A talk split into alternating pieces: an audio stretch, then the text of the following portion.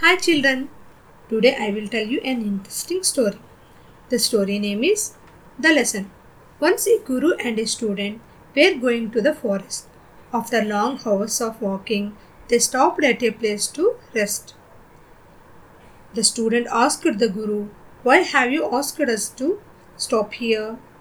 The guru showed four plants nearby.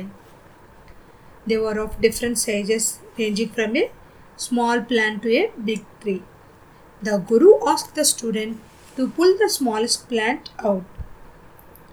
The student does it with ease. The guru now asked the student to pull out the slightly bigger plant.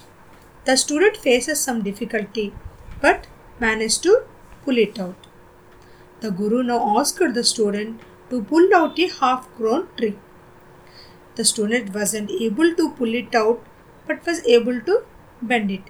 At last, the guru asked his student to pull out a fully grown tree, which the student wasn't even able to pull it out.